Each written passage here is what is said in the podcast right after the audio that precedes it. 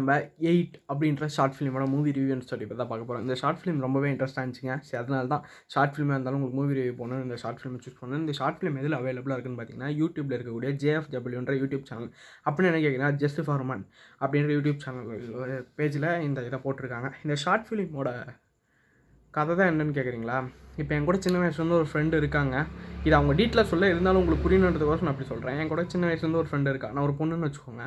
என் பேர் வந்து BP triple பின்னு என் பேர் வச்சுக்கோங்க. என் பேர் வந்து ட்ரிபிள் பி என் கூட ட்ரிபிள் சின்னு ஒரு பொண்ணு படிக்கிறா அந்த பொண்ணு வந்து நான் ஒரு காலத்தில் விட்டு போயிடுறேன். என்ன சண்டை எது சண்டைனா தெரில அந்த பொண்ணு வந்து நான் விட்டு போனால அந்த ட்ரிபிள் சி பொண்ணு வந்து ரொம்பவே மன உளைச்சல் ஆகிறா. அதனால் அந்த ட்ரிபிள் சி பொண்ணு என்னை கொலை பண்ணுறா கொலை பண்ணுறதுக்கு என்னென்னமோ முயற்சி பண்ணுறா கடைசியில் என்னை கொலை பண்ணாலா இல்லையான்னு சொல்கிறது தாங்க இந்த ஷார்ட் ஃபிலிமோட ஃபுல்